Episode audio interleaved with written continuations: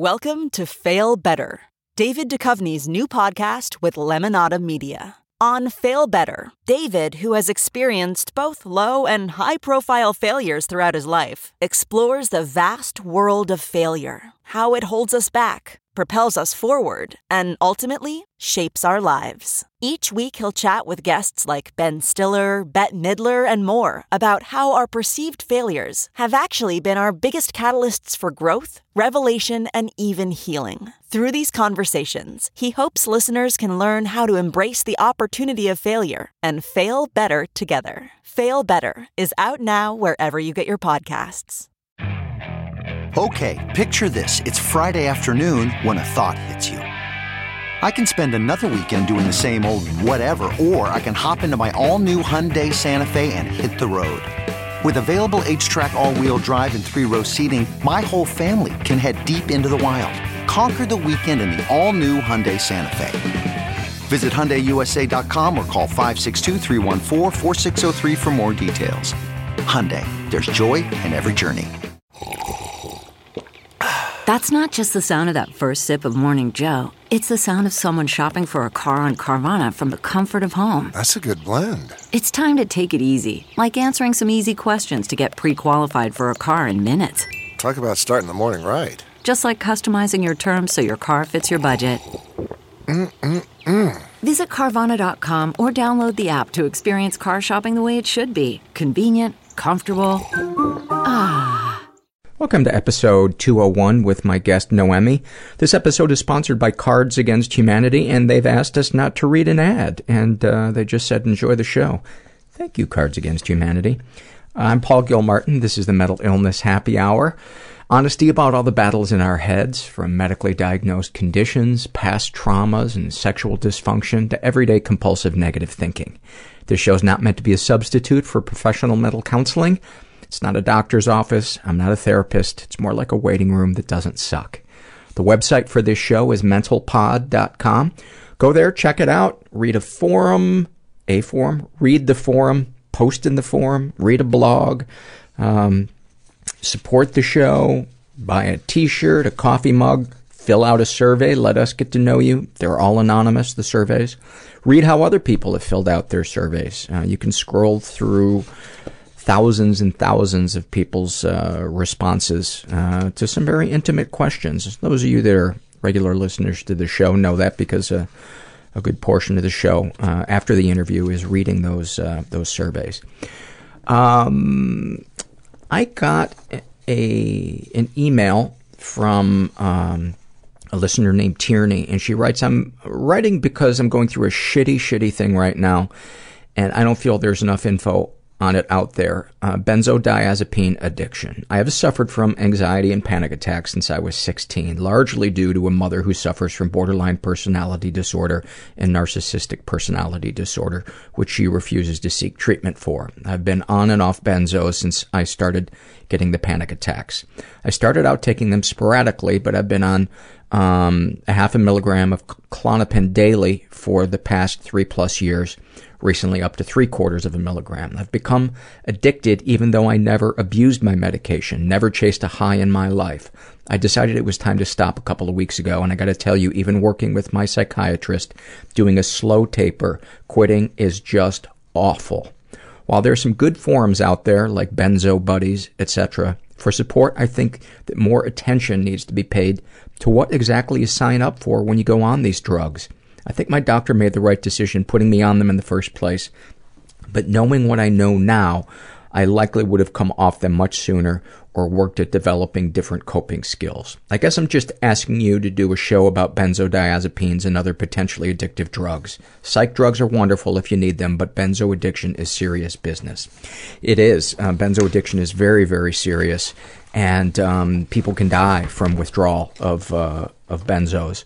Um, so, uh, yeah, I would love to uh, interview somebody if there's anybody in the LA area that um, has battled benzo addiction and wants to, and withdrawal.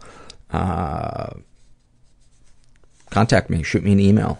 And uh, if you have a story that you haven't heard on the podcast yet, uh, especially if it's a subject that hasn't been touched upon, um, I was supposed to uh, record a guy last week um, who uh, has MS, and I was really looking forward to ta- uh, talking to him, but he uh, he canceled. Um, so I am I am out there trying to find d- different subjects to talk about on this podcast. I know sometimes it might seem like we talk about similar things too often, but I just want you to know that I am aware that uh, to keep the podcast fresh, there needs to be a breadth of uh, experiences um, so that it doesn't become repetitive. Or maybe it's just my fear that it, the, the show will become repetitive. Anyway, let's get to some. Um, this is um, struggle in a sentence survey. This is filled out by Ondine, and she writes about her dermatillomania. My hands are my worst enemies. That's so profound. Um, she has chronic migraines, and she describes it as intense pressure, holes in vision, wasting my youth, no relief. A snapshot from her life. When I started a job when I was 19, it was in my chosen field, and I was so excited. And as the first day went on, I realized that the lights backstage were making my eyes sensitive. I would walk from a well-lit area to a blue-lit area to a red-lit area to darkness over and over again. By the end of the day, my head was pounding and my eyes were half shut. I drove home that night but had to stop halfway and vomit on the side of the road because of the pressure behind my eyes and in the back of my head. I cried the rest of the way home for fear that my migraines would be that bad every day of that job. Thank you for sharing that. I can't imagine how frustrating and painful that's uh, that's got to be. Um, this is same survey filled out by a woman who calls herself tired, and um, about her anorexia, she writes, uh, "When I feed myself, I feed the voice inside that tells me I'm fat, worthless, and undesirable." Again, very. Uh, guys are so good at really nailing nailing it in a sentence. This is filled out by a guy who calls himself "Fuck You Humanity," so you know, you know this is going to be upbeat. He uh, he writes, "I struggle with my learning disability, bipolar two, anger, addictions, ADD. I struggle daily living with this." Shit. I'm sure others have it worse, but I hate everyone, which means I hate myself. I've done 20 plus years of therapy with no solid results. I fucked up my life and my wife and my kid's life. I feel and think about death daily and wish for death. I fantasize about someone murdering me in a quick death. Um, and then he writes, uh, I cried when I first listened to your podcast, and at times I remember I'm not alone, but I still want to exit the stage. And um, I just want to send you a hug, buddy. Just want to send you a hug and say, don't exit the stage. Don't. Just keep reaching out for help. Uh, you know, if therapy's not doing it for you, maybe try a support group or maybe talk to a psychiatrist, but don't um, don't give up. And we all make mistakes. So don't get into that hole where you're just beating yourself up over and over because that can keep you trapped. Um, let's see. This is filled out by a woman who calls herself useless. Woo! That's all I'm thankful for on this Thanksgiving is the fact that I just sneezed. I set my bar very, very low. Um, yeah, this is filled out by a woman who calls herself useless. About her dysthymia, she writes, Forever feeling like I haven't slept in a week in a world that is as bright eyed and bushy tailed as a fucking cartoon dog in comparison. Oh my god, do I relate to that. I was over at uh, my friend's house today. Uh, my wife went over to uh, Lisa Arch, who you know was a guest on the show. We went over to her place for Thanksgiving today, and um, although I technically I think today is already the day after, and um, it, you know people were just happy and chatting, and I just had these moments where I, I just look around at, at people like they're aliens. Like, how do you? S-? And I felt those stretches of happiness. Um, so I know what it's like, but when you're not in them, the world does look like a bright-eyed, bushy-tailed fucking cartoon dog. Uh, and by the way, the food was incredible. Incredible. Um, about her anxiety, there's this crazed rodent trapped just under my skin.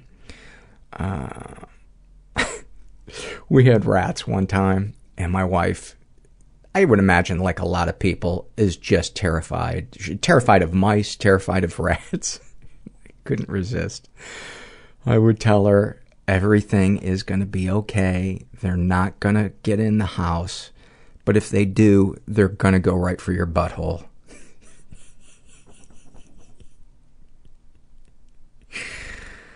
oh. About her OCD, she writes, constantly, apologetically warning everyone that I am contaminating their surroundings so that I can at least sleep at night, failing even at that. Uh, about her chronic pain, becoming more drained, hopeless, beaten down, and infuriated, even at those around me, um, even those, even as those around me lose their last traces of empathy. I wish I could leave with them. Uh, about PTSD, um, no clear memory, so tired of doubting everyone and myself. I want some peace. Uh, why can't I just stop picking at this wound?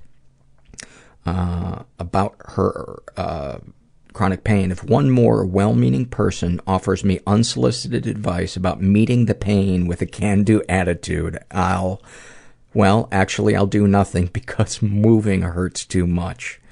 Oh and about her anger. Maybe people wouldn't look at me like I was crazy if they could see the fire charring me from the inside out. And then a snapshot from her life. Daily ride in the subway, cringing with every movement because everything hurts. Involuntarily hissing whenever someone even brushes by me because touch and closeness are inexplicably toxic and unsettling. Hearing every creak, hum, whistle, the bass coming out of someone's too loud earphones. Inhaling a cacophony of smells, sweat, cologne, cigarettes, sour breath, recycled cardboard, and watching amazed as everyone around me goes about their business unaffected by this sensory assault. The light is too bright. Even though I've tried and failed already, I think about death again. That sounds like a lot on your fucking plate. A lot on your plate, and I can't imagine what it's like, but we're sending you some, some love. Um, this, and, um, for those of you who have, uh, have or do struggle with, uh, chronic pain, listen to the episode with Pamela Martin. That's a, that's a good episode. This was filled out by my new best friend who calls himself Bag of Dicks. How, how can we not be buddies? Um, I'm hoping that dicks will eventually be shipped in something other than bags, though, because um, they're, you know, a lot of people at UPS can handle things roughly. And um, I'm thinking a box of dicks, maybe, um, maybe just put those packing peanuts uh, in there. Uh, but a, a bag of dicks, although a tightly packed uh, bag of dicks. Maybe this is, I think Louis C.K. had a joke about this bag of dicks, like the dicks were coming out of it like French bread. anyway, he, uh, let's see, he, he was the, uh, a sex crime victim. He writes, having to talk about it makes it all come back, like reliving that event on, con- on a continuous loop. Um, serious health issue, pins in my hip, two surgeries and one failed. You walk with a cane or use a wheelchair, people act like you're just looking for sympathy. And, uh, and then he says to them, he would like to say, I will butt fuck your soul. That is heavy. That is heavy. And, uh, if you're gonna butt fuck a soul, use, use protection. Be safe, that's all I'm saying. But, uh, in all seriousness, I'm, I, um, I think the last thing people want that are experiencing a physical ailment is is for people to be compassionate but not patronizing, and um, and to not try to fix them. All right, this is filled out by a woman, a teenager. She calls herself MK, and about her dysthymia, she writes, uh, "Sick but fake, like my depression doesn't count." About her anxiety, being constantly afraid but not knowing what it is I'm afraid of, about her uh, self-harm, feeling alive by way of punishing my body. And then any comments to make the podcast better, she says, any guest uh, diagnosed with selective mutism as a child. Um, again, the Par- Pamela Martin episode, we don't touch on a lot, but um, she's raising a child who has selective mutism. Uh, I think it was, I'm almost positive that was her episode. Uh, this is filled out by Amber, and she writes about um, about her sex addiction. Uh, she's addicted to masturbating. About her anger. I'm so out of touch with my anger that I can actually feel it burning inside of me. Uh, she writes, I think everyone lies to me. I think my mom lies to me that she is proud of me because I know deep down that the only thing she would be proud of is if I quit being an artist and worked a soulless nine to five job. I don't trust anyone, even my therapist. I think she tells me lies to make me feel better. Every time I get a compliment, I respect the person a little less for lying to me. It feels like like she's in my head. I don't trust my friends. Well, I, I trust my friends, my family, or myself. I don't know where it comes from. Maybe I'm a liar after all. I am the liar after all. It has gotten out of control. Within the past six months, as I have been looking for new work, and I can't believe anything anyone tells me because everything falls through. I feel like everyone has their own agenda, so they lie to me uh, to help themselves out. If I invite someone over, they hang out. To hang out, I assume they will not show up until the second they are at my door. I find people to be so flaky that I don't even know what the point of having friends is. I see the lies so clearly and I hate it. It has left me so alone and lonely. And then any suggestions to make the podcast better, she um, says that she enjoys that I'm a straight uh, a straight shooter, and so I'm going to sh- shoot straight with you here and say that your unhealed emotional wounds are what is probably contributing to your loneliness. Um, untreated mental illness or unhealed wounds can warp our perception of things. And um, I, I encourage you to get out of your comfort zone and um, ask for some help that you haven't gotten yet. Uh, and then finally, this one is um, filled out by Ellen, who writes about her Tourette's. I rush into the bathroom, and the moment the stall is uh, close, uh, lightning strikes through my body, and I begin to tic. Hours of pent up energy from restraining my Tourette's boils over through my body, but I don't mind because I'd rather have one quick flash than hours of small losses of control. I would love to interview somebody um, who lives with Tourette's. So, uh, again, if you're ever in the LA area, um, shoot me an email, let me know. Uh, I wasn't sure whether or not to comment on this because, um, you know, as I say on the podcast, I don't. Uh, uh, I, I try pretty hard to keep politics, or at least things that that could go either way politically. But the stuff that happened in Ferguson this last week, I feel like goes beyond politics, and um, I just I, I found myself getting so angry at the coverage that was more about the riots than about the, the anger and the cynicism that is the source of those riots. And, you know, my, my feeling is there's no excuse for riots, but there's even less of an excuse for racism, which lasts longer, hurts more people, and is harder to clean up. Oh god, I wish I didn't need to take meds. Flat out fucking auditory hallucinations. I would literally wake up running from my bed. I'm afraid that I'll pass my anger on to my son. I thought the gunman was my father. Afraid of not being able to make a living. Um, that's probably going to break his heart if he hears it, but that's that's the truth. They committed him to Bellevue. There was this fear that if I feel this pain, I wish someone could see what was going on and just help me. that it will kill me and I will die and I will drown. You can't think your way out of a thinking problem. And I cried the way that a baby cries. I cried like an animal. It makes me so mad at myself that I do that. The burden of perfectionism. And that's when I got into therapy. Let's talk about that. So I was like, fuck it, I'm alive. I don't give a shit about anything. You are a shining example of what is best about human beings. I'm worried that the uh, Russian militia is coming over the hill. I know that, uh, but uh, Alice, how you feeling? I'm pretty good. Pretty good. like, I'm here with uh, Noemi, and uh, we're going to use that as an alias for her sh- so she can speak more freely.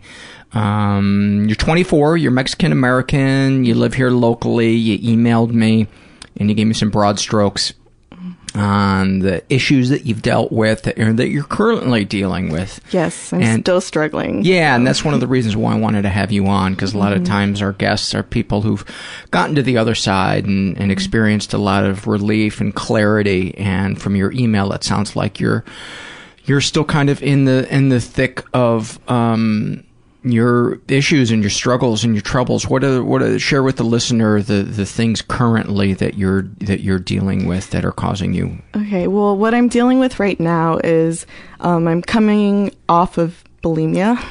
If I don't know how else to put it. Um, I was, you know, binging, purging five times a day. Now it's what? Yes, five times a day. And now it's kind of gone for like, you know, once a month maybe. So I feel like it's better. I still binge sometimes, but I, you know, try to not purge or anything. It's one of my ways of trying to get better. But um, but this is a problem that comes from a lot of other issues. Um, I, you know, anorexia turned to bulimia, and I drink a lot. You know, to the point of blacking out, so that's a problem too. But yeah, it's just been a rough three years for me. What do you see as the common link between all of those ways of expressing your emotions or avoiding your emotions? Right. What- Well, it's um once I stop one thing, it's on to the next thing. And it's it's been like that since since I, you know, started dealing with ways to cope with, you know, problems that I'm actually having internally. So, mhm. Uh, we call that switching deck chairs on the Titanic. yeah. So It doesn't make that big of a difference what the what the the uh, the unhealthy coping mechanism is, but Mhm. it seems to be in the moment like, oh yes, this is the relief I've been looking for. Right. Um, talk about. Let's talk about the uh, the the binging and the purging. Mhm. Um, when did it first start? And and with your story, I want to work backwards. I was Okay. I was a lot of times as I'm getting ready to come record somebody, I kind of meditate on it and you know think about the things that they've shared with me so far, and Mhm. think about how I want to approach it. And this morning I was I was thinking about it, and for some reason the, the idea just struck me. Let's start where she is right now, and let's work backwards because we always start with people's childhoods, Right. and then we move forward. And I don't know what made me think that, but let's roll the dice and see how that works. Let's do it. So, um, the binging and the purging started after I was anorexic for about five months. Um, I was living in Spain at the time, so it was really a time where I was just isolated and trying to deal with my problems. So from the anorexia, when I did come back home, I told myself, I am done with this. I cannot do it. And you said you were how old? Um, I was 21 Okay. when this happened. So um, I wanted to stop being anorexic. It was very hard work. And so I started eating. And when did had the anorexia started? Um, it started that same year. It wasn't very long because in my mind, I I had started losing a little bit of weight due to, you know, depression and a lot of problems I was having. So because of that, I was like, okay, well, I lost a lot of weight, so I'm going to be healthy and eat right and work out. But it turned into an obsession where I would count my calories and every day I'd cut a little bit more. And, you know, I became, it, it's a little gross, but I started using laxatives a lot and became laxative dependent. And so these were things that in my mind, I was just being healthy, you know, trying to lose weight, look good. And it turned into an obsession that just got worse and worse. Did you? Was there a little part of you that was like, "This is not healthy," I think or were, did you were were you completely convinced that taking laxatives was a healthy choice? Well, I've always had problems with my digestive system. So for me, using laxatives was just, oh, I need it. I see. But it got to a point where, okay, you don't need 15 laxatives. You know, you don't need, and it, it's messed with my system now. You know, I need, I go to gastroenterologists all the time. Well, not all the time, but I've gone and, and yeah, it's, you know, something that I have to deal with now for a while. So, Did it flush a lot of the uh, probiotics out of your system? I would imagine that. I think it might have. I'm I'm not really sure, but I I do know that it's you know I've caused some damage because of that. Uh, I'm gonna. I'm not a gastroenterologist, but I am a hypochondriac, and I'm gonna. Uh, I went through years of feeling exhausted and short of breath and I couldn't understand why and and also um, just like my digestive system was totally fucked up. Mhm. And uh, I read this book called The Body Ecology Diet and it completely changed my life and one of the things they talk about is returning your gut to um, a state of healthiness and Mhm. having the probiotics in there. Um, a lot of times, if you've had high doses of antibiotics, it can wipe out the good bacteria in your gut, and it your gut is directly related to your mood and and how you feel. Super super important to have uh, a healthy gut because I know what it's like to to not have one. And It aff- really does ruin your mood if, if you're having a bad gut day. I guess. it, it Yeah. does. It's Mhm. debilitating. Yeah, and I think um, kind of my problem is I've tried to, you know, build up my system a little bit better, and food is so important.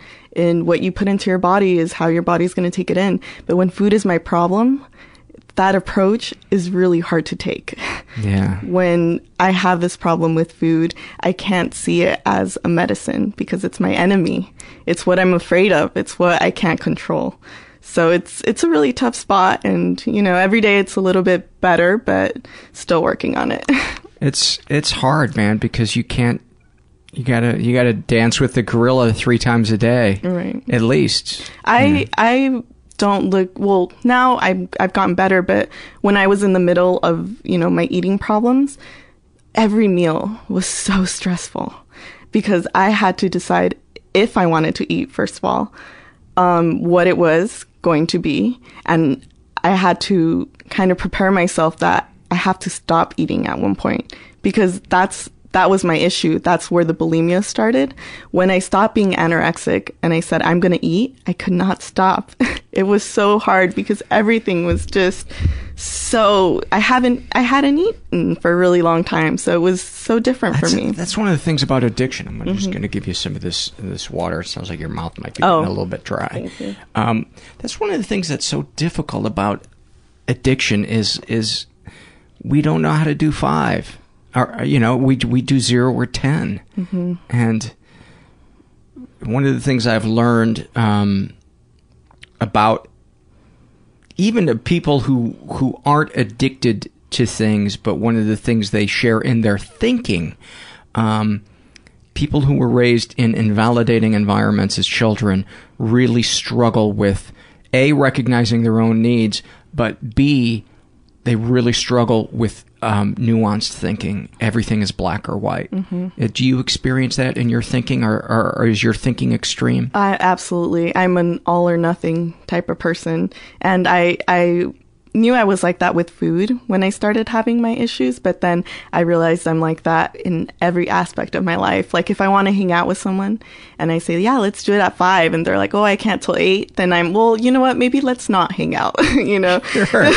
Maybe I'll just be at home alone and feel sorry for myself, you know? So I'm very much an all or nothing type of person. What's your social life like? Mm. It's it's good. I, I when I went to college, I came out with a, this really great group of friends. Um, for me, family is really important, and my family is not very together. You know, it's not really That's shocking to me. Given your issues, I would have thought that you came from the most stable, the most nurturing environment. And by the way, there are people who are addicts who do come from safe, stable, nurturing environments. So there, either you know, there's a genetic factor in there, but I.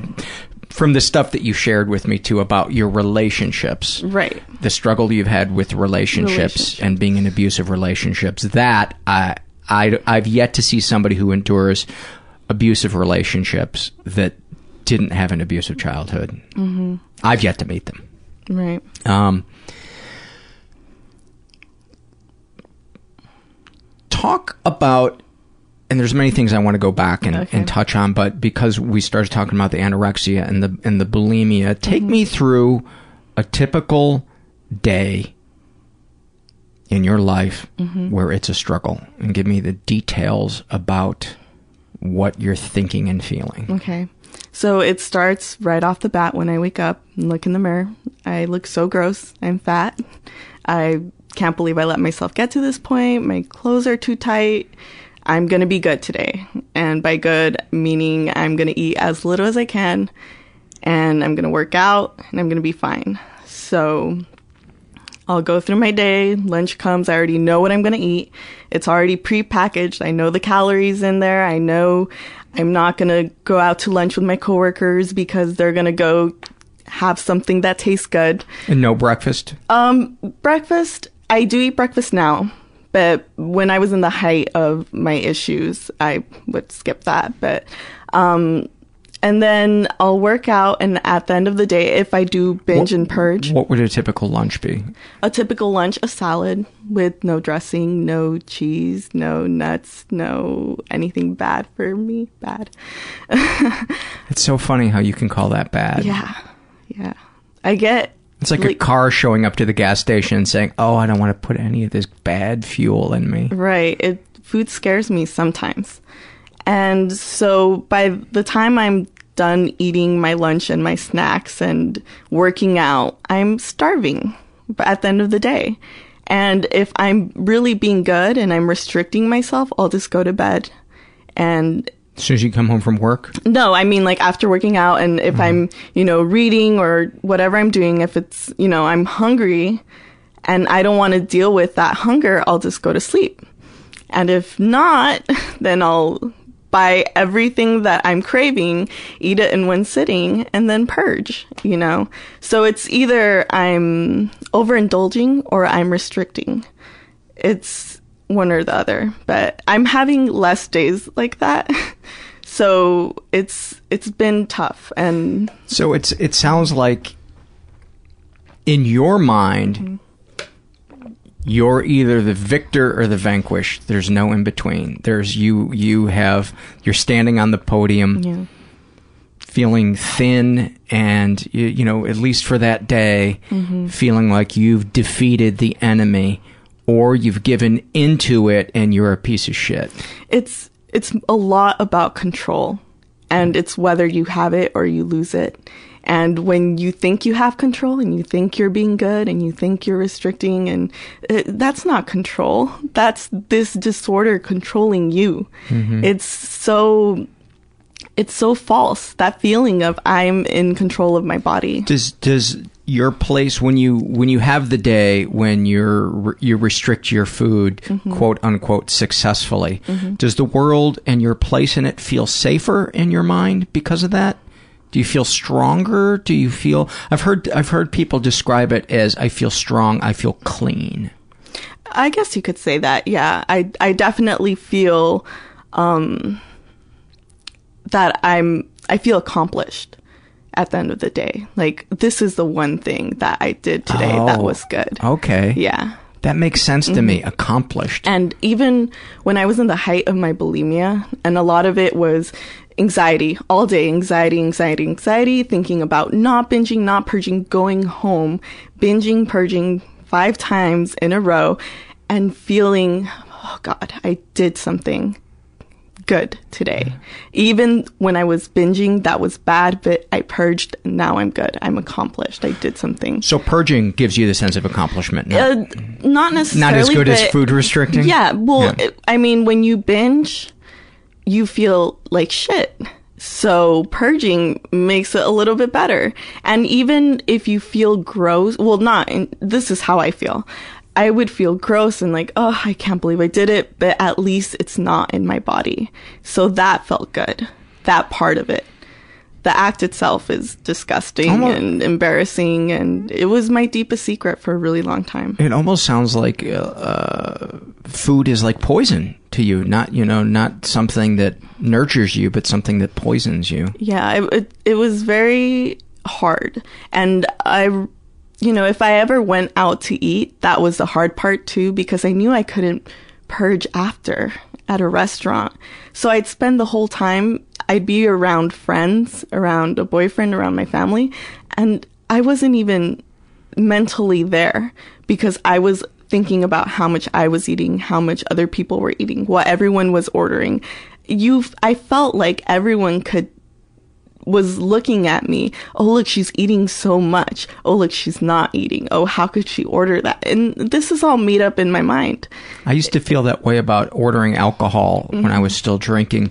I would feel such shame because I would be looking at the bottle of wine that the table was sharing and thinking, if I just drink my wine a little bit faster, I'll be able to get another glass before I would be measuring everybody else's glass and Mhm. think who's going to pour theirs next because I've got to, I have to feel okay. I've got to get another glass Right. of of wine in me, and when that bottle's gone, uh, am I going to have that excruciating thing where I'm the only person that wants to order another bottle of wine, and and just feeling like a Martian because nobody else is looking at it that way. And i'm completely out of the moment. I'm not able to be in the conversations that other people are having and just feeling like what the fuck is wrong with me? You know and after i got sober i realized oh there's feelings that i'm running from. Mhm. this isn't about the wine. And i'm sure you know this isn't about the food. Right. I I actually um started going to therapy um in November of this past year.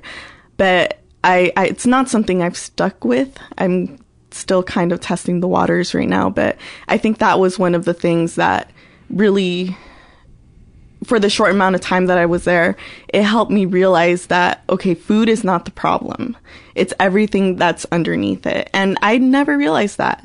until because- until you got in therapy until I got in therapy, yeah, because I always thought it was just, didn't know where all these food issues were coming from. I, I didn't have this before. I was fine. In my mind, I was fine. You know, it, it was a shock to me to see myself basically killing myself with food. And therapy made me realize it because when I did go to therapy, I went on the suggestion of my boyfriend. He it was the first person I told about the bulimia and he was, you know, kind of not telling me I have to do it, but pushing me in that direction. And when I went, I I was like, I'm not as bad as I used to be. I, I don't belong here. I don't have I, I would tell my therapist, I feel like I think I have a problem when in reality I don't really have that big of a problem. In other words, I was feeling sorry for myself. That's why I'm in therapy. And she was like telling me it's not about the food, it's about everything that made you get to that point. and just because you aren't in a month of binging or purging Mm-hmm. that doesn't mean that those feelings went away. They're still there. Right. It's just we go through cycles of, you know, control and lack of control. But um, what did you think when she first said this is about the feelings underneath? What did you think or feel?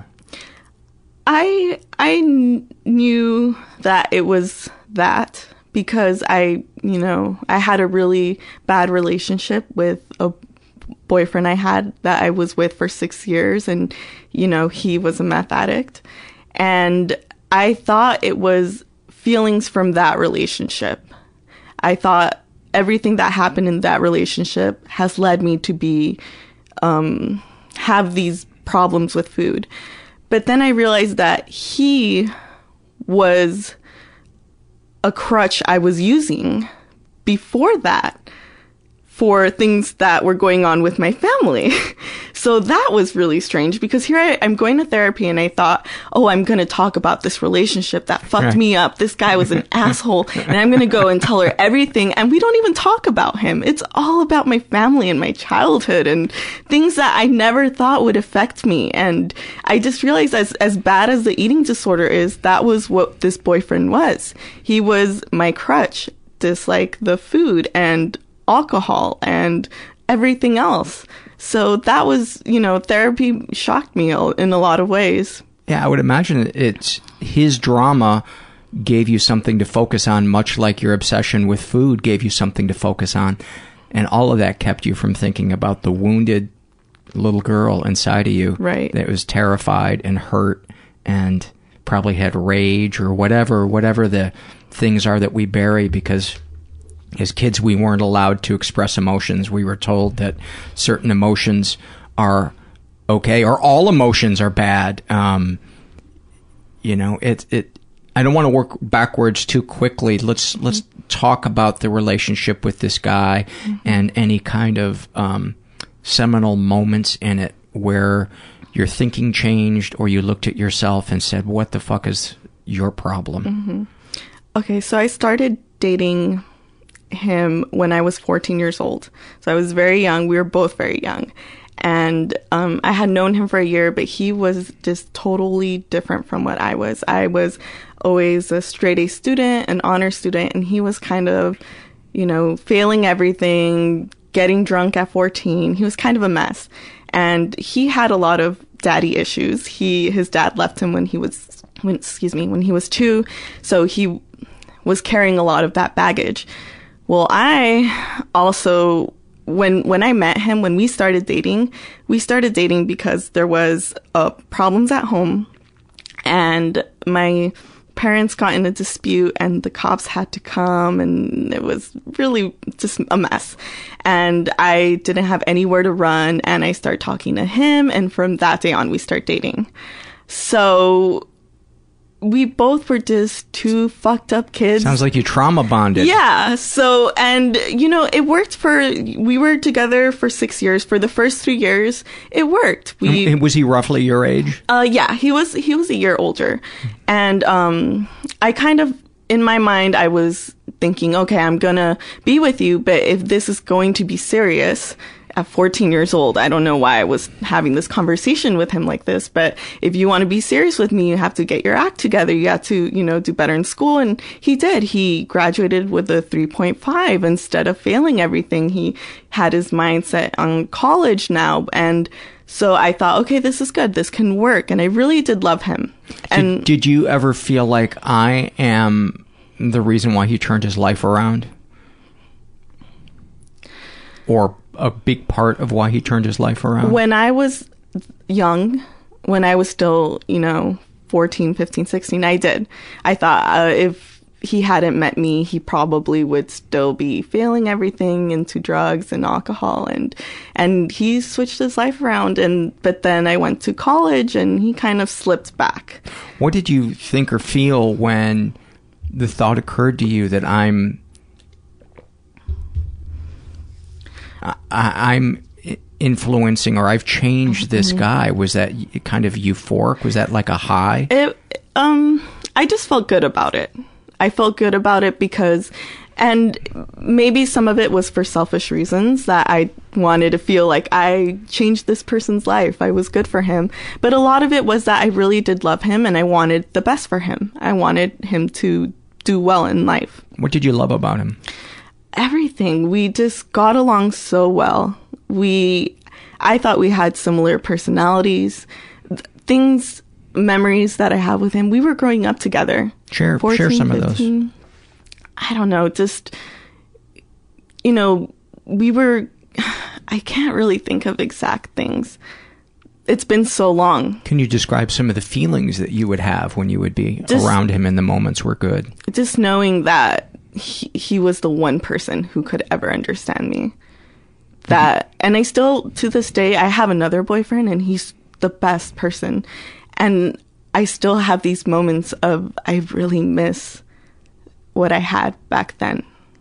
And I do feel guilty about it, but I mean, three years into our relationship, he started getting into drugs like cocaine and he became a meth addict. And to me, it was, I think the reason I still look back fondly is because I don't see him as he betrayed me. It's almost like a death of someone I knew because I'm still mourning his death.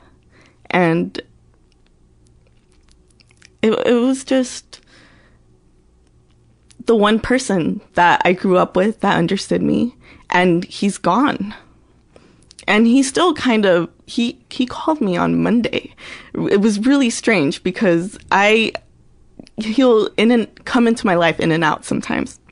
And it was just really weird because here's this person I'm always thinking about and that has influenced me so much and he still won't get away and he's alive, but he's not the same. He's still on his addiction. He's still he's I, I'm not too sure about. I know he's relapsed a few times, but it's just really hard because it's like I said, he's dead to me, but he still tries to come into my life sometimes. Has he gotten help? Um, he's he's gotten help because he's gotten into he got a DUI a little bit ago and um well a couple years ago now and he had to you know go to he had to do things that were forced on him. And he kind of was the type of person that would tr- try to quit cold turkey. So I think if, if he did stop, it's mostly because of him, just because that's how he was. You know, there, there's two different. There, there's many different types of quitting, and I think the most common one that gets people in a cycle of failing is they quit until the heat is off, Mhm. and then they forget. And so they're like, "Oh, my life's back on track. Mhm. I can have, you know, I can shoot up. I can whatever." And they never have that epiphany like you had in therapy where it's like oh it's about what's underneath it the Mhm. you know the the drug abuse is just the pimple on the surface the Right. the real issue is is underneath the the skin Mhm. um you said it got pretty abusive with Yes. this with this guy Right. So when I went to college is when he started doing the drugs and things were getting pretty rough. He would, you know, grab my arm. He would, you know, choke me. That was the first bad sign for was he me. like, was he high when he did it um, I'm. You know what? He he hid his drug use for me from for a very long time, so I don't know when he was high and when he was not. And and there were once I started realizing like, oh, you're acting a certain way, so you're definitely high. It just seemed like he was in that state of mind all the time. And from when he did come clean to me and say like, yes, I'm a drug addict, he did let me know that it was just an all day thing. He was always high. So he would another thing he would do is if we were in a car and we were fighting, he would say, "Well, we're gonna fucking die right now, and I'm gonna drive this car into oncoming traffic," and you know stuff like that. Just really scary, unstable shit. And so I and i'm pretty sure that that that would get you a ticket um i'm pretty sure that is that is breaking one of the rules of the road right, yeah. So I remember that on the driver's test. You're in the car with your girlfriend. Is it illegal to swerve into oncoming traffic after threatening her? well, I I wish there was a cop at that moment, but That must have been terrifying. Oh god, it was so scary. It was so scary and and he was so I still don't know why I stayed with him after that. I stuck by his side a hundred percent. Do you want to know my opinion? Yeah, sure. that was I didn't like how half-hearted that was. That was that was uh, that was insulting, and yet No, I agree with you. no, I with didn't you. mean it like that. And yet I have to agree with you. I'm tired of my opinions. No, but I I, wanna know I can't opinion. resist giving. I think it's because you didn't want to feel what you were feeling. Mm-hmm. I think it's because you didn't want to. Hmm. You didn't want to be in your skin, and anything that allows us to obsess gets us Mhm. out of our skin. Yeah. And at this point, he was just terrible to me. I am, I'm very insecure, and I'm, I'm pretty sure a lot of it has to do with that relationship because he would tell me, he would convince me that if we broke up, I would never find anyone else, that no one else would put up with your shit. Did you believe him? Oh, absolutely. What was your What was your shit that he put up with? I, you know, I'm not going to sit here and say I wasn't perfect in that relationship because I wasn't. I was learning. I, you know, we would, he was very jealous, so he would go through my phone. So my response was, well, I'm going to go through your phone and you can't talk to this person and you can't talk to that Wow. person. Yeah, it was Wow. very toxic relationship. We were both very bad for each other.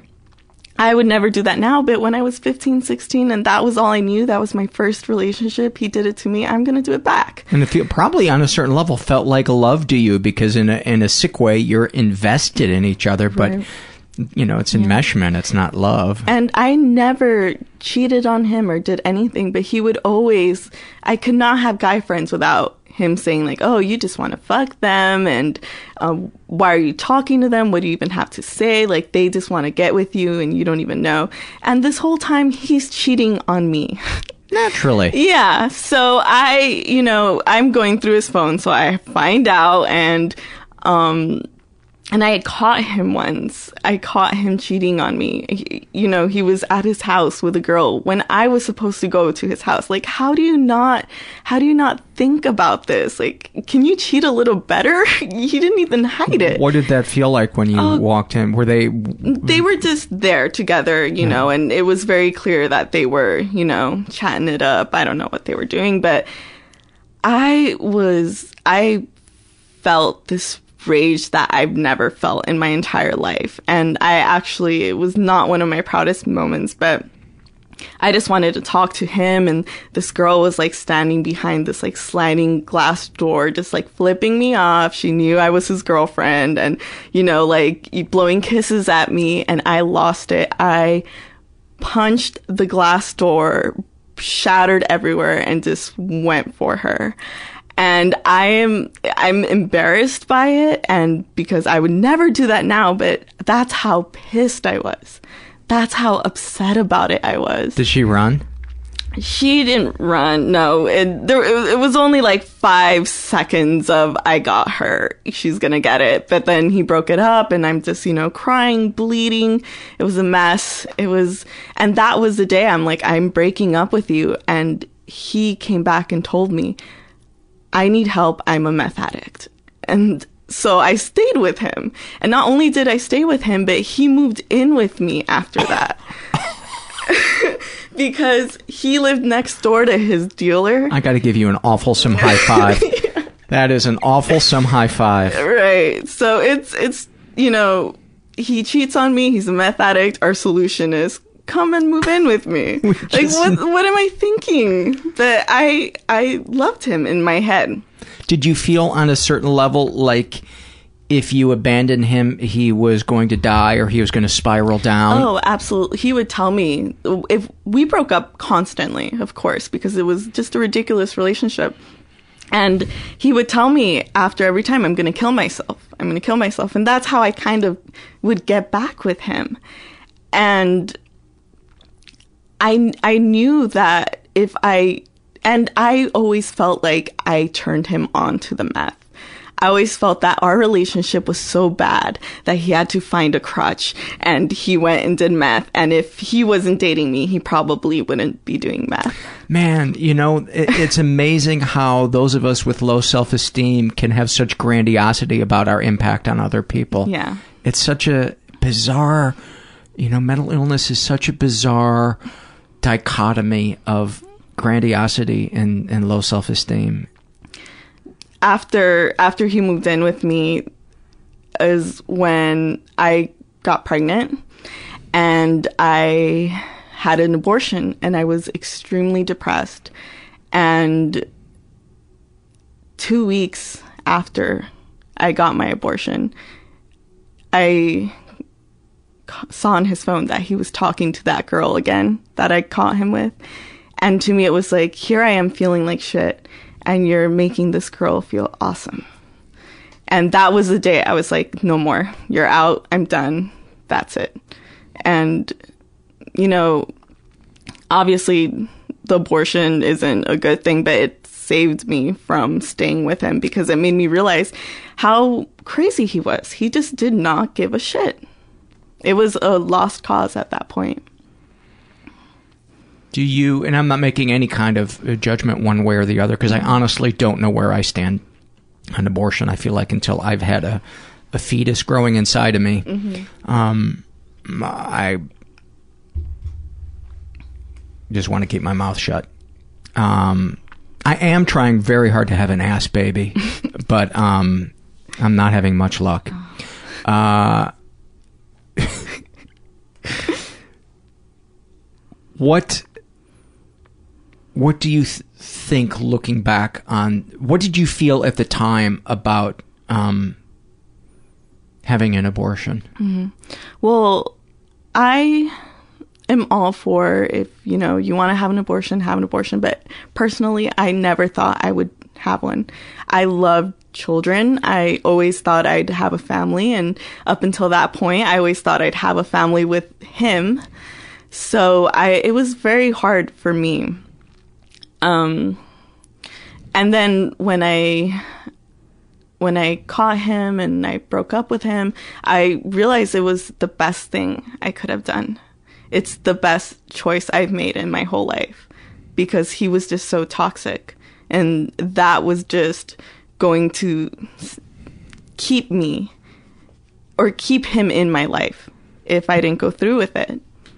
Did the thought ever occur to you that you were in a state of sickness and that it would have been um, a really dicey decision to bring a child into into your chaos, even if he wasn't in your life, or were, or were you at that Mhm. point convinced that uh, all your chaos was caused by him and you were I never? I never thought about myself apart from him. So I don't think I was thinking about Boy, is oh, that boy is that enmeshment. Yeah. that is enmeshment. But go ahead. So I I don't I don't even think I I thought about my feelings at that point. It was just everything is a mess. And that was the main reason we made our choice. We both made the choice because he was, you know, trying to recover from being an addict and I was still in school and I was going to go to Spain and it just wasn't going to work out. What did you study in school? I studied business. Okay. hmm Have you ever been in a relationship where you don't lose yourself in in somebody and and lose your identity and kind of merge and try to be one? Right. The well, the relationship I'm in now, um, he's very independent, and I struggle with it sometimes because I feel like I was going to say that must be really triggering. it, yeah, it's so hard because he'll, I'll take everything personally. Like, oh, he doesn't even like me that much because he doesn't want to spend every second with me, and and I think it's what I need. I need to learn to be alone because I I feel like a lot of my eating disorder was me dealing with loneliness. And it's so hard right now for me because I'm losing all the crutches I have, which is awesome, but it's so hard. And I think having a, an independent boyfriend who still loves me is the best thing that could happen to me. I'm not trying to say he's he saved me and he's healed me, but it definitely has been a huge part in my road to recovery. Yeah, you know the thought occurs to me as you're sharing that stuff is you you got to face the monster hmm when you, when you you know being forced to confront our loneliness can be the greatest gift that we ever have and yet it's so we feel like we're going to die we feel like i mean it's what the fetal position was made for Mhm. it's it ugh let's talk about your your childhood Okay. um, where do you think the the enmeshment and the, the fear of, of being abandoned Mhm. comes from, or or just talk about your childhood. I- Right. I- we don't have to.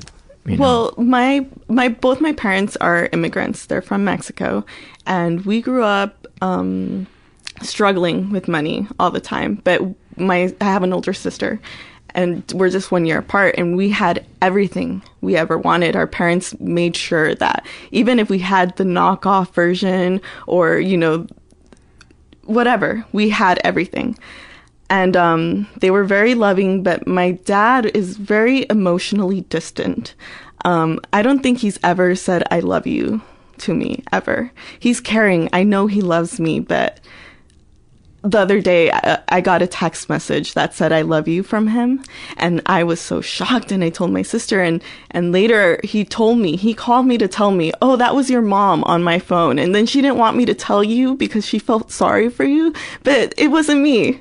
And I was just like, "Why would you tell me that? Why? Why?" Did that break your heart? it it was kind of funny. I thought it was a funny thing like, "Oh my god, my dad, he's so unaware of how he affects us. I think he just doesn't think we care."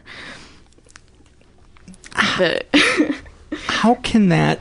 And maybe this is Mhm. why the having the obsessions and the unhealthy coping mechanisms makes sense. But how can that not break your heart? That breaks my heart hearing that. That Mhm. The first time you get that from him, he has to clarify that wasn't him. I mean, that. Yeah. I think it, it didn't hurt me. It didn't hurt my feelings because he, it's been a really long time. I already know he would never say that to me. So even when I got the message, I was, you know, thinking this is a little strange. You know, he's never said that. And So, th- so there's no kind of hope in your in your mind that he's going to suddenly Right. speak an emotional language with you and Right. open up and and he's been like that my whole life. Um, my mom is the total opposite. She's very emotional, and it was a struggle they always had that he's just so distant. And he was a musician. He he plays in a mariachi band, so he was always out. Um, and my mom was left raising these kids, and he was out for holidays. And one of my earliest memories is of a holiday is sitting at at our kitchen table with a Thanksgiving meal and my mom crying at the table because my dad wasn't there. And it was it was hard because we we watched this and I think that's where my need for someone came from. And my sister is the same way. She's she breaks up with a boyfriend, gets another boyfriend. She's never okay by herself. And I think it's because we watched our mom struggle with being alone that it, it's made it hard for us to have a healthy relationship with men.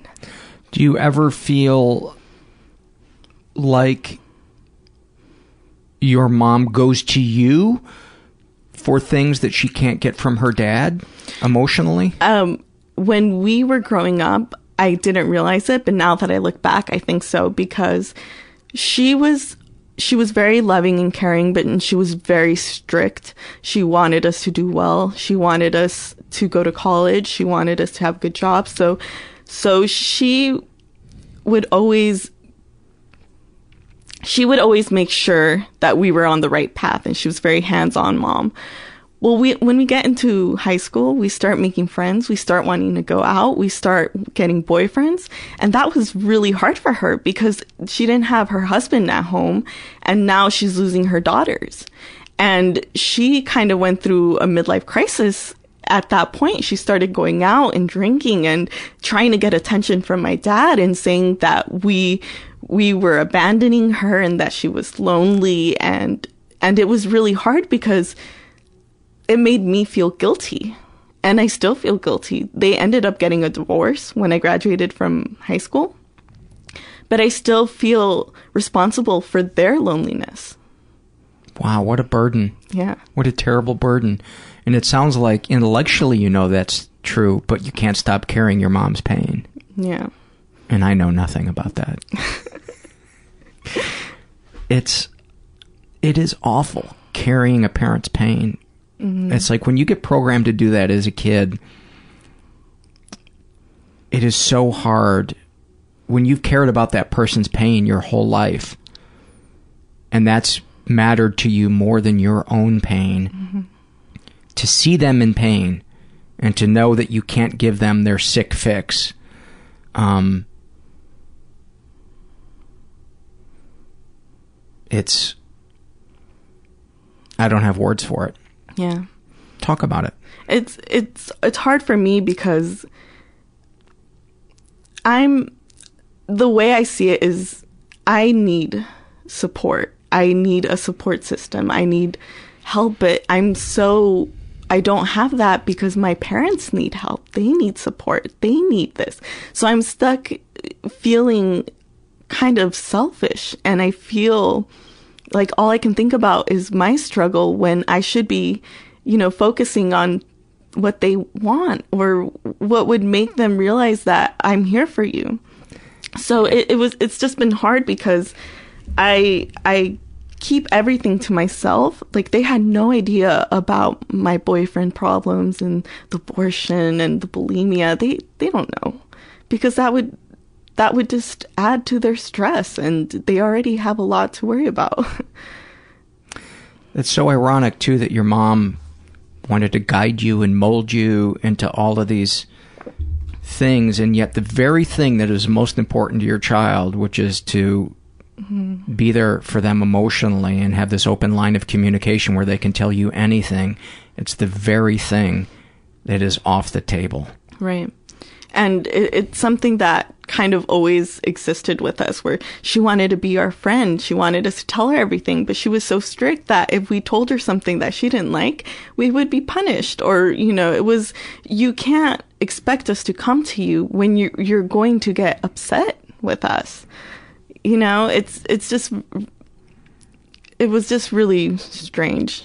And especially when, when my mom was going through all, all her stuff and she moved out, just it it almost felt like because we were doing well in school and getting good grades, everything else didn't matter.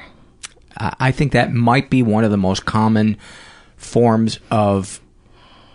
Uh, I don't know if this term exists, but I'm going to make it up if it doesn't. covert abandonment, Mhm. where the parent is physically there, Mhm. but they're the boilerplate needs of the child are, are, are not being met, but because the practical needs of the child are being met, you got stuff. Yeah. They care about your grades.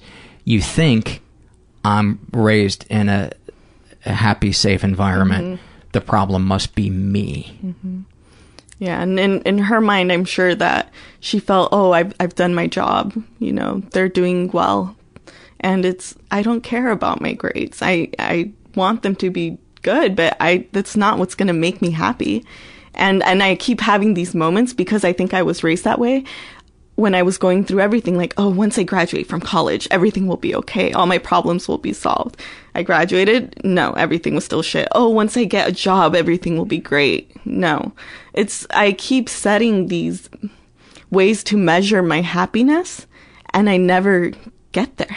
And, and we never will until we can uh, have compassion for ourselves and be okay with who we are, where we are every day, no matter what our external circumstances are. And it's hard. It's really hard. But uh, I can tell you, I have um, experienced moments of that, stretches of that, and it's beautiful. And uh, that's when you realize, oh, there's an authentic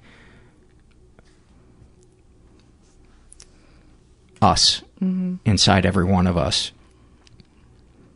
And the work is uncovering all the stuff that has covered that up because we were we believed it's not okay to feel this, it's not okay to say this, it's not okay to express the authentic us. Little kids express the authentic you. Right. And uh, you know, therapists have told me they need to be mirrored, they need to be feel protected, they need to be able to explore their independence and um, to be guided and not shamed Mhm. for exploring their independence. And um, whew, it's are, are there any other snapshots from your from your childhood that you feel like um, informed who you are today, or that you struggle with, or were tragic or traumatic, or or life changing or positive? I think it was just seeing that my whole life of my dad being absent and my mom trying to raise these two kids as best as she could and not getting the love that she wanted. And I think that that is what fucked me up. It's it's a profound profound thing, Mhm. and you know I don't know what causes addiction. My my belief is that is that it's a genetic thing, but um, it it can lay dormant in a in a in the right environment, but in a stressful environment, it can be like a switch that c- can kind of be flipped. Mhm. Um, who knows? But the important thing is to say, what am I going to do now? And I, I, I want to say the the you're away from therapy now, and is it because of finances? Um, well, I was I found this um, center that works on a sliding scale, so they were they were pretty affordable, but and I was it was helping a lot. Um, my last session was talking about my dad, and I started bawling, and I think it scared me, and I I made excuses to stop going. Oh, I can't afford it, you know. And I I know it's just my excuses and I know I still need it and I know it was helping, but I'm I'm in the middle of my problems right now and it's just, you know, I'm not I'm still trying to cope with how I'm going to fix myself. You're trying. You're. It sounds like you are trying to figure out a way that you can heal without feeling pain. Yeah, and and I've I've done a lot by myself, um, from the anorexia to the bulimia. When I did go to therapy, I was already a little bit better, but so I still have this mentality that if I just you know deal with the feelings, I'll be okay at the end. But I I can't do it by myself, and and I've learned that. Especially my my boyfriend now, he's the one that showed me your podcast, and it has taught me, helped me. It's been so important to me because it makes you realize it's okay to have these feelings and these issues and it's you just need to face it. And I would have not been sitting here and telling anyone any of this. So for me to be sitting here and telling you, it just makes me feel like that's how amazing it is that we have this space where it's okay and where getting better is even if it's not in the near future it's there you know It's there. It's there for all of us, and uh, it.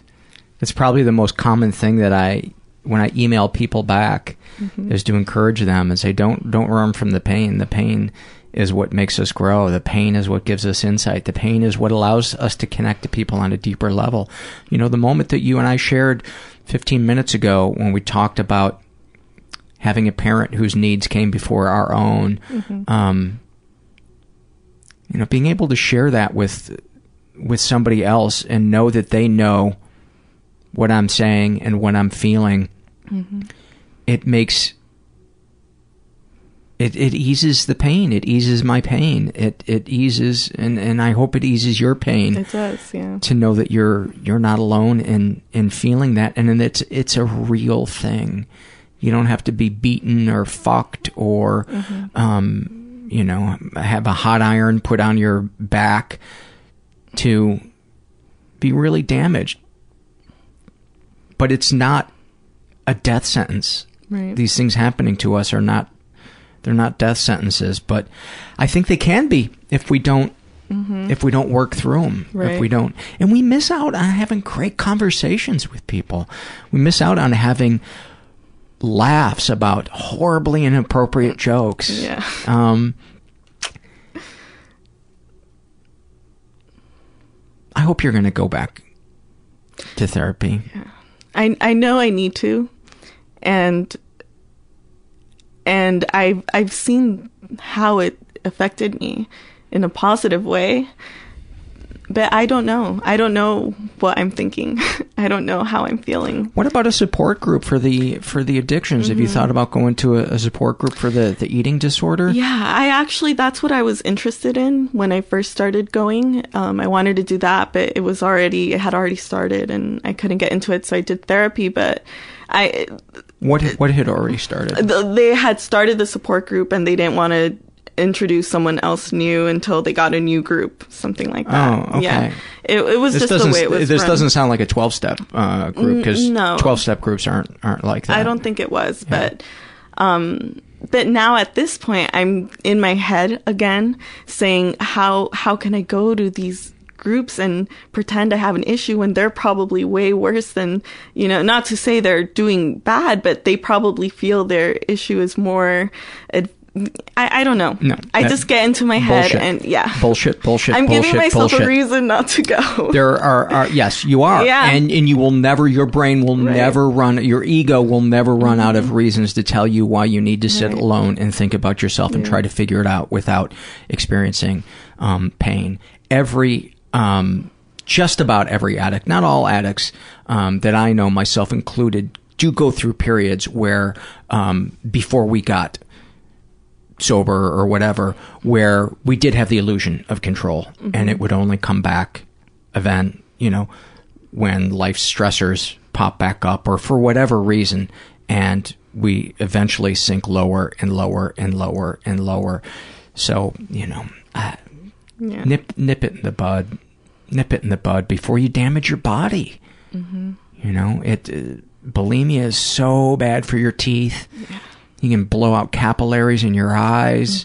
Uh, you know, you can f- uh, create ulcers in your esophagus. I mean, I'm probably telling you all stuff that you know, but um, go get help. And plus, uh, we'd love to we'd love to get an update from you. There's nothing I love more than getting an email from somebody um, a year down the road that that says therapy's going great. Mhm. I've cried my ass off and I feel lighter and I'm learning how to set boundaries with people that are toxic and I'm learning how to love myself and the urge to cut or binge or drink or you know be in abusive relationships is becoming less and less. I just I just love that and it helps other people. Right. Yeah. hmm Those are my boilerplate. Uh, I'd like to use the word boilerplate more before the before the episode is over. Is there anything else you want to share? Uh, no, I think that we covered a lot of it. Yeah. hmm Well, I'm I'm really glad that um, you contacted me, and I know I say this about every person that I record, but I am. I just I never get tired of. Um, I never get tired of uh, seeing people get vulnerable. It's like one of the most beautiful things in the world, and I think when we get help, our ability to be vulnerable, uh, it's like it goes to the gym, and it and then we get to carry that out into the world and be an example for other people and we make it safe for them to open up And this has been a very safe place, even just listening to it.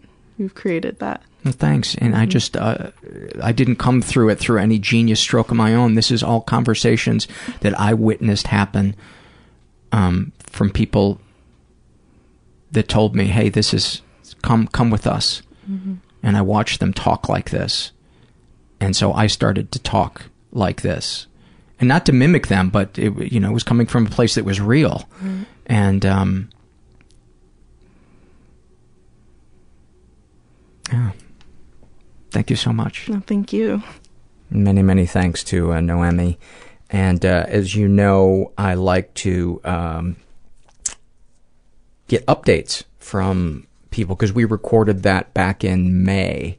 And so was this nine months later something like that. And so uh, when i let a guest know that i'm um, going to air their episode uh, i usually ask them for an update. And uh, she emailed me back um, which I will read in about one minute. Uh, before I do that, I just want to remind you guys there's a couple of different ways to support this show. If you feel so inclined, you can go to our website, mentalpod.com. Uh, mentalpod is also the Twitter uh, handle you can uh, follow me at.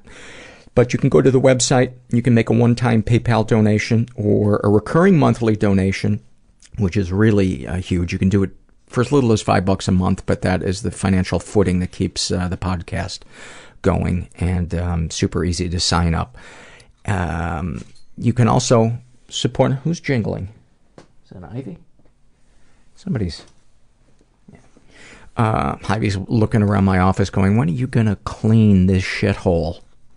Um, you can't. You know, I'm tired of seeing the different ways you can support the show. It's Thanksgiving. Let's take a break from my tireless uh,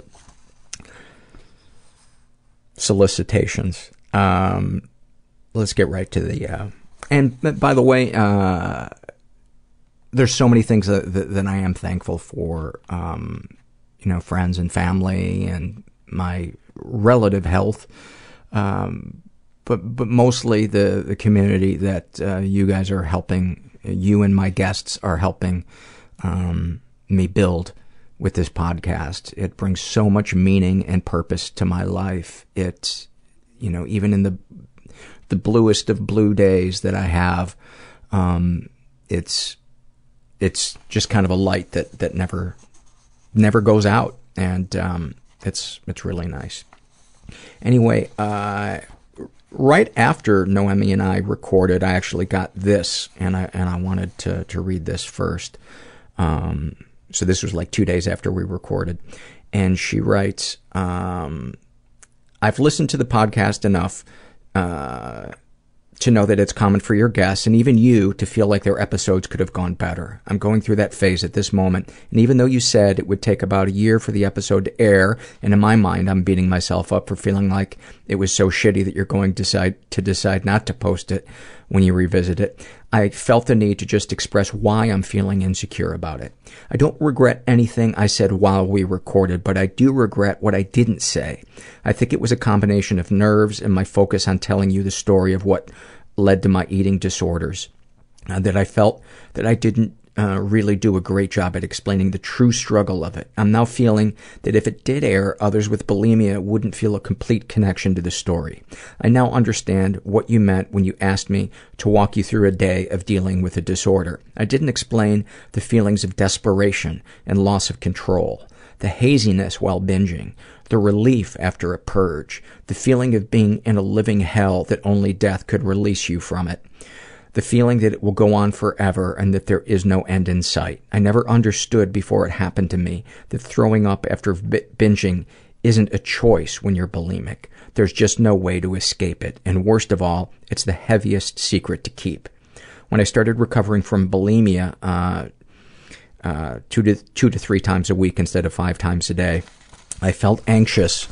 Um, I felt anxious uh, all the time. I didn't have a coping mechanism, so I started drinking more. This has been my current struggle because now that I'm trying to reduce my drinking, the anxiety and depression are starting to surface. Uh, these points are something I thought I would be sharing with you, but I let my nerves get the best of me. I think you made that part uh, clear. I think that it's impossible to touch on every point in an hour long conversation, but I've been uh, beating myself up by keeping this in, and I'm already feeling a bit better sharing this with you. I know I can't keep wishing I could go back and do it differently, but I thought I'd share my thoughts instead of letting them control my thinking.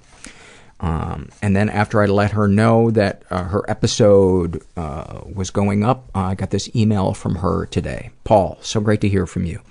After recording, I spent so much time being hard on myself and thinking I didn't have a story that was worth telling. I convinced myself that I didn't want my episode to air, but now I realize how much sharing my story has helped me move in the right direction towards recovery. I still have major body issues, and I occasionally have a binge, purge, relapse, but I've stopped convincing myself that I'm not sick enough to seek help. You helped me realize that I need to stop making bullshit excuses and just try to get the support I need, both through our conversation and through other episodes of the podcast. Uh, I've attended support groups and found a new therapist that reinforces the idea that my eating issues are a symptom of a problem instead of seeing it as a problem itself. This has helped me focus on the deeper emotional issues I struggle with. Although I'm trying to get better, I still feel as fucked up now as I did when we recorded. I still get anxiety attacks and feel overwhelming feelings of loneliness. Shortly after we recorded, I went through a really rough phase in my life and constantly thought, I can't do this anymore. What's the point? What's the fucking point of living? I shared these thoughts with my sister and she got upset and immediately told my parents and boyfriend that I was threatening to kill myself. I was livid and didn't speak to her for months, but it forced me to come clean to my parents and tell them about my eating disorder. They were so understanding and have given me support through my recovery. However, I still have not told them how they've contributed to my mental instability. I haven't told my dad that his emotionally distant attitude has caused me to have abandonment issues, and I haven't told my mom that her strictness and need for perfection manifested itself in my eating disorder. Regardless, coming clean to them was a step in the right direction. Apart from my parents, I've also received a lot of support from my boyfriend. He's still very independent, and I continue to struggle with this because I feel like I need him to be my emotional crutch. He's helping me learn how to connect with myself and be okay with being me, but it's so fucking hard. I'm so used to being in a codependent relationship that I don't know how to deal with the healthy relationship I'm in now. There was even a point in our conversation that I told you I missed my ex-boyfriend and you asked me why. I couldn't give you an answer then, but now I realize that it's because I don't miss him. I miss using my relationship as my emotional safety net. Wow, that's profound. I just feel so lucky to have a boyfriend now who understands my struggle and who is so patient and loving. I'm trying to deal with all these issues in a healthy way without turning to alcohol, but I still occasionally drink to the point of blacking out. I haven't tried to stop drinking because I hope to one day have a normal relationship with alcohol. Almost in the same way that one day I hope to have a normal relationship with food. But I guess I don't know what the definition of normal is anymore.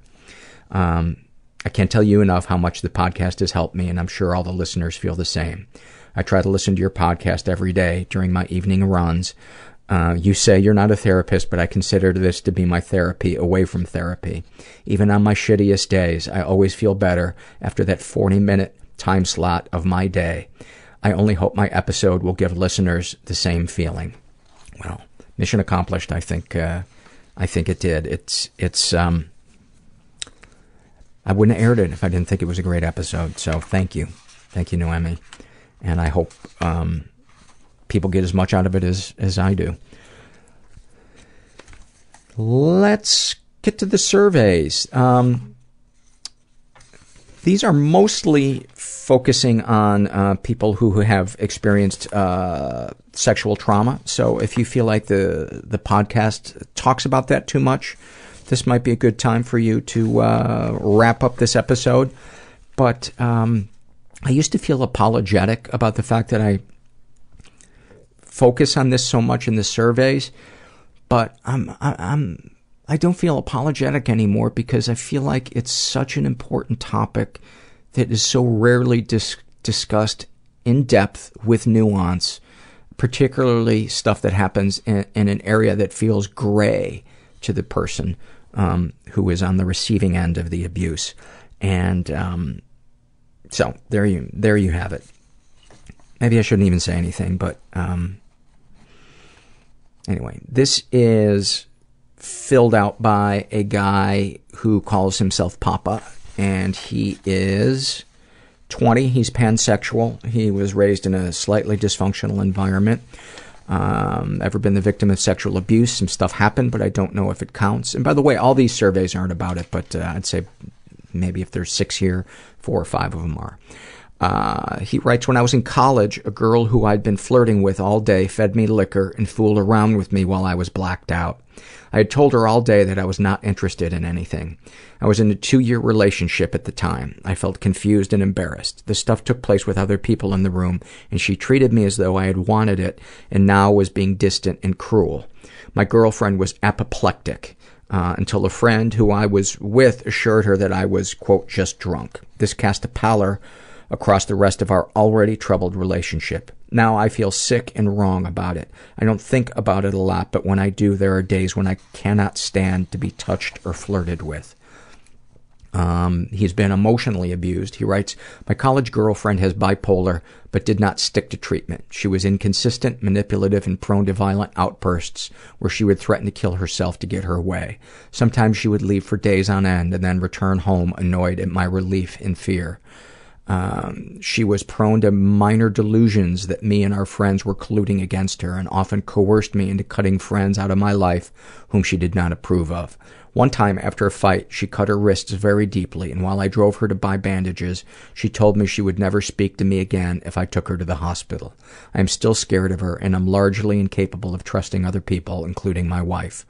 I still have a lot of the defense mechanisms from that relationship.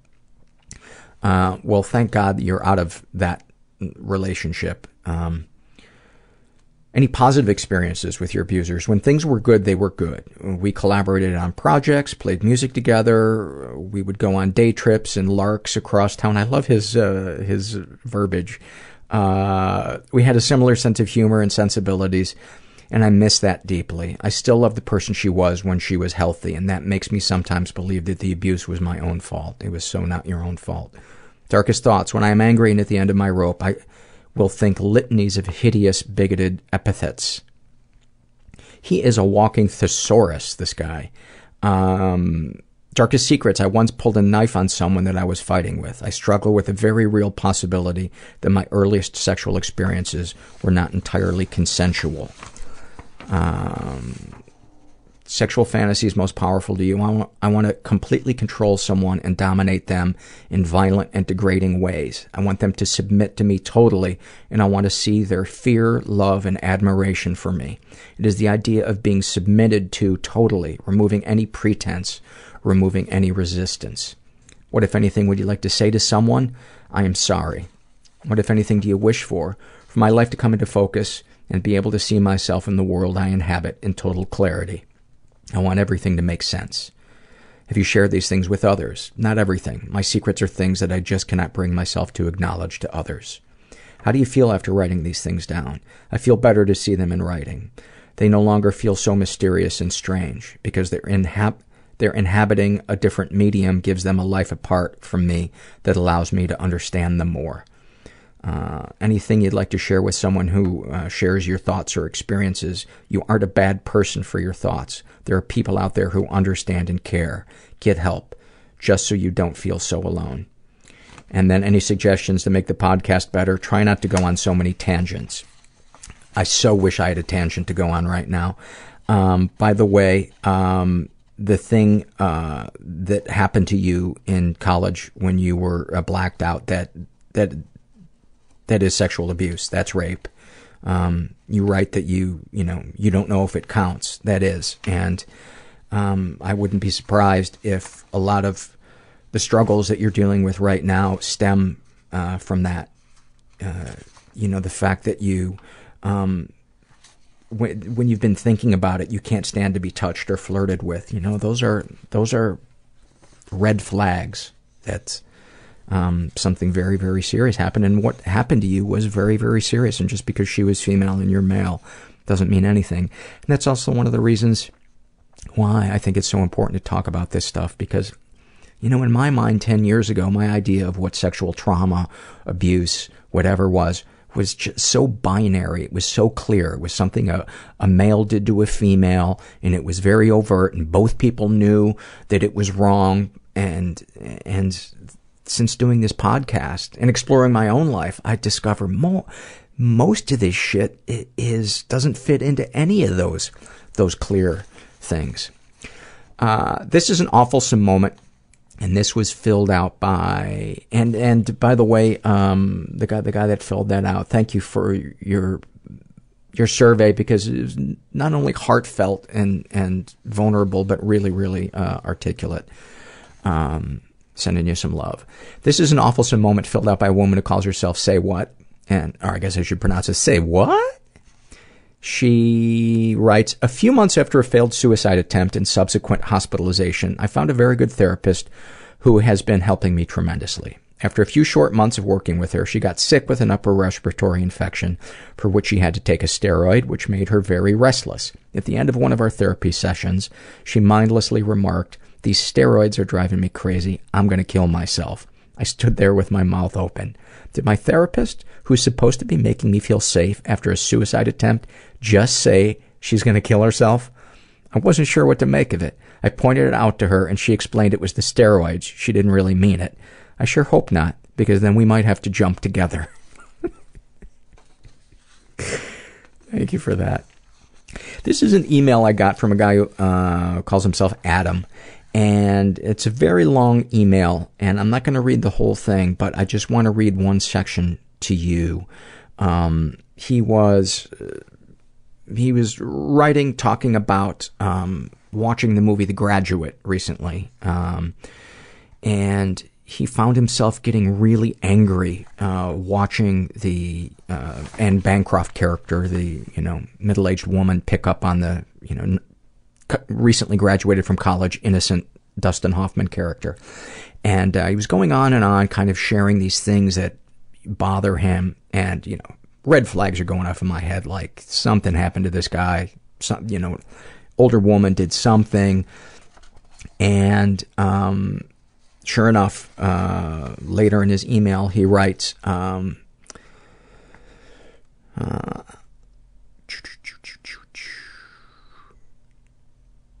uh, the main thing that I that bothered me about the you do this, I do whatever I want control I was witnessing in the movie was how it reminded me of the time my mother cupped my balls. I've only ever told my current girlfriend of this incident. I was getting ready to go to elementary school with my sister around maybe uh, grade four or five when my mother put her hand in my pocket and playfully said pocket pinball while bouncing my testicles around smiling thereafter and acting like it was a great joke slash thing to do to your child.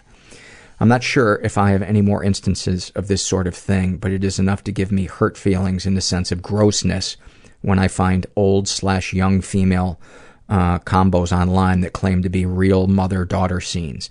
I know some of them are not real, but I'd really rather not think about that when I'm trying to get a boner. I remember seeing my mother completely naked in a family changing room at a public pool, but I don't remember how old I was. She changed in plain sight to the far end of a room, a rectangular room, which I got way too much a sight of. It was scary and gross, and she, she made me feel like a horrible pervert by her reaction. And, um, I just, I, I just think the fact that we live in a society where people could view that, you know, a mother putting her hand into her son's pants and bouncing his testicles and making a joke, um, or or you know, uh, a father doing that to his daughter, like um, the the episode we had with uh, Lindsay where when she would walk up the stairs in front of her dad, he would do this thing that she called credit carding her, where he would take the, like the edge of his hand, he would stick his finger straight out and take the edge of his hand and run it, bump it up against her vagina, and laugh about it. How do we educate people that this is sexual abuse? Not only the people who are doing it, but the people who are receiving it and say, I don't know if this was wrong. I don't, I don't know, but, um, I think what's been bothering me lately too is I'm seeing so many of these stories on, um, on the web of, of teachers taking advantage of, uh, boys who are 13, 14, 16 years old and if they're if the women are attractive, you know, I'll read the and I'll read the comment section and if the women are attractive, mostly men, very few women comment how lucky the the, the kid is. And um it just makes me so sad and angry. It just makes me so sad and angry. But um I guess this is my way. This is my my way of speaking out. This is um this is a survey. This is also about uh, childhood sexual abuse, and this was uh, filled out by a woman uh, who is now a therapist, and um, she calls herself Fox, and she is straight. She's in her twenties. Was raised in a pretty dysfunctional environment. Um, I'd say more than that. Um, she ever been the victim of sexual abuse? Yes, and I never reported it. Uh, it wasn't until a little later in life that I remembered how my father used to have me sit on the edge of the bed while he put baby cream all over my vagina. I asked my mother about it very casually, just wondering if maybe she knew about it and had a good reason, but she said she didn't remember him ever doing this. I recall it happening pretty frequently for a while and always with the door closed, just the two of us. I don't remember my age, but maybe kindergarten. We also took showers together, either me and my dad or me and my brother. My dad likes to joke in a really gross way that he kept uh, that he stopped taking showers with me because I kept grabbing his penis. He thinks this is hilarious, but I just feel gross and ashamed. Later in life, in my tweens, my brother started getting curious. At first it was just spying on me in the bathroom, then he would hide in my room when I got out of the shower to watch me, and then he started trying to touch me. He would hold me down as, as if to tickle me innocently, but he would touch me down there. He invited me into his room to watch porn and showed me videos of girls who he said looked like me. Uh, with all of this as a wonderful foundation to help me grow into a confident and sexually healthy human being. Uh, it isn't any surprise that I became extremely sexually promiscuous. I was raped when I was 15 by an older guy I had a crush on. We got really high and did whippets, and I blacked out a little. It wasn't violent. I remember leaving my body and just watching the scene unfold. I think the actual physical rape wasn't as hard on me as just the idea of my loss of innocence and the shame of feeling responsible for allowing this to happen. Um, that is such a profound statement and so many people um, experience themselves leaving their bodies. Um, and I think maybe that's why there's so much misunderstanding around um, sexual trauma, people that haven't experienced it, that because they think it's about, you know, something being forced into something and it being about physical pain, when that's usually the the last thing that sticks with you. It's the it's it's you being denigrated as a human being, and you know from then on seeing the world as an unsafe place where anything terrible could happen to you.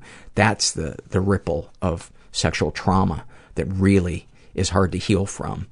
Um, anyway, she writes. Um, uh, I'd been a huge believer in the Disney storyline of sex being this huge magical fairy tale that comes with a soulmate and a happily ever after. Well, that clearly wasn't true. I was crushed. I went to school the next day and had a math test. I was sitting at my desk, looking around me at all these happy teens laughing about something stupid, the teacher yelling at us to finish up our tests, and I just retreated into myself. The contrast between my inner and outer worlds was too much. I dropped out at the end of that year. I started hanging out with older guys, doing drugs, and letting people take advantage of me. I gave out blowjobs with a kind of Miss America desperation. That, that is a sentence. I gave out blowjobs with a kind of Miss America desperation. As if every male was a judge of my self worth. I remember one almost comical instance where I gave head to a 27 year old guy. I was 16 or 17. He had a tiny little penis, and it happened very quickly. Afterwards, he picked up a guitar and sang me a song about falling in love and how it was time for us to part. Oh my God, that is an awfulsome moment. That is so fucking awfulsome. Um, as if he thought I was in love with him after sucking his miniature prick and needed some extra emotional support to cope with his departure. How do I feel about all this? I hate how ingrained so many of the unhealthy thoughts and feelings are in my identity. I keep trying to think, I, try, I keep thinking that I'm quote, older and wiser enough to not let the past affect me, and yet I find myself doing stupid, dramatic shit, like getting drunk and cheating on a boyfriend, because I'm scared nobody will ever love me, so I might as well share my body with the world. Or having a bad dream that plummets me into a pit of despair, and I have to fight with all my willpower to suppress the urge to kill myself. A little awkward if you're supposed to be in a therapy session later that day as the therapist. And I'm also sometimes grateful to have had all these experiences. They've made me who I am. I have no idea who I would be without all the pain and darkness, because with it came so much joy and light. At least these painful experiences blew a spark to life that is now a raging fire of passion to help other people, to protect other children from experiencing a similar fate, or provide them support while they try to make sense of their own trauma story. And I found that most people have a part that feels broken. In some weird way, our broken parts are like puzzle pieces that allow us to connect to other people's strange shapes. Or, I think I've heard this before, but something like our holes are where the light comes in. Uh, that is that is so beautiful and fucking eloquent. I don't think you should ever say fucking eloquent because that's like it's like that's like eating eating gourmet foods and saying, that's fucking deliciously fancy. Um, let's see. Any any positive experiences with your abusers? I've always been torn between a puppy dog like desire for my brother to like me and a disgust with how he sexually abused me. Because we have similar interests, we ended up hanging out in the same group of friends for a while in college. When I finally told my parents later in life what he had done, they didn't believe me and said I was willingly I said I willingly hung out with him now, so clearly I couldn't really be upset about anything. Deep breath, Paul. Deep breath. Darkest thoughts. I think about dying a lot. Maybe that's not so dark. Hmm. I am turned on by rape scenes. I sometimes wish I had a penis so I could completely dominate a weaker female, cause her pain and suffering, hear her scream for me to stop. I used to fantasize about being a mad scientist with a laboratory so deep underground that nobody could hear people scream. In this place, I would tie people to machines that let me control their movements so I could force them to have sex with each other in any way I wanted. I still randomly think of this place, especially when I find myself hating anyone who is in a position of power. It's my way to bring them down a notch, even if it's just in my head. Uh, deepest, darkest secrets. I was playing hide and seek with two little kids that my brother and I were babysitting. One of the girls still sucked her thumb. We told the girl she could hide underneath my brother and try to convince her to suck his, quote, big thumb that was really his penis. She wouldn't do it and ran away. I really hope she never told her parents. Uh, sexual fantasies most powerful to you? Ha, that was my dark secret. Beyond that, tentacle rape. I'm not really sure what that is. I th- think I know what that is. I joke about it sometimes with friends, so I doubt any of them would ever guess that I actually search for tentacle rape porn and get aroused watching it. Is that where like a uh, octopus, like an, an octopus uh, touches you? Uh, what, if anything, would you like to say to someone you haven't been able to? I want to yell at my brother, my father, the 27 year old man who let me give him head, the guy who raped me and took my virginity, my high school teachers and classmates, all of the people in my life who are unnecessarily cruel and callous. I want to shake all of them and tell them about my pain. Ask them, how could they have treated me that way? I want to tell them that I am a human, that I am trying my best, and I know they are probably doing the same, and that in some strange way, I love them. Wow. I, I had printed this survey out um, maybe about a month ago, and so I hadn't read it. Um, I'd forgotten what a lot of it contained. Uh, this is so beautifully profound. Uh, what, if anything, do you wish for? I wish that I was more in touch with my heart and body. Boy, it sounds, really sounds like you are. Um, that I knew more so what I wanted. I don't know how, but somewhere along the way I just lost touch with that basic body reaction of yes and no. That sounds crazy, but I often don't even know what I do or don't want. Oh, I guess that makes sense now. Um, it feels like you're in touch with your heart, though. Maybe, um, I mean, anyway, continuing. Uh, have you shared these things with others? I tried telling my best friend about what was happening at home, and she told me it wasn't a big deal, and then she decided she had a crush on my brother and stopped hanging out with me. How do you feel after writing these things down? A little angrier and less calm than I did before. I don't like to focus on my past abuse because I know that I am more than my abuse in these stories of my past. Anything you'd like to share with someone who shares your thoughts or experiences? It is so, so, so very important to get help. If that's with a therapist, a group, or just your own personal journey of healing, even if it hurts more at first, in the end, it is so, so worth it. While no amount of healing is going to make pain disappear completely, it can make it feel beautiful and soft. That is so beautiful. That is so beautiful.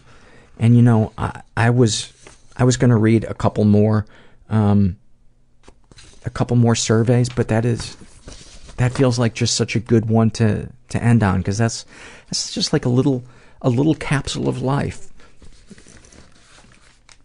Painful and beautiful and confusing and articulate and um yeah, that was like a little movie in in three pages. Thank you so much for sharing that. And um, I hope you guys have a good holiday weekend. And um, I'm so grateful for your support for the show. And I hope if you're out there and you're feeling stuck, you know that, uh, that there's there's help. If you're willing to get out of your comfort zone and say, "Please help me. I don't know how to do this." It's the best thing that ever happened to me. And just remember that you are not alone. You're never alone, no matter what your head tells you. And um, thank you so much for listening. Everybody I know is bizarrely beautifully Everybody fucked up I in some know weird is way. bizarrely beautifully Everybody fucked up in some know weird way. Bizarrely beautifully fucked up in some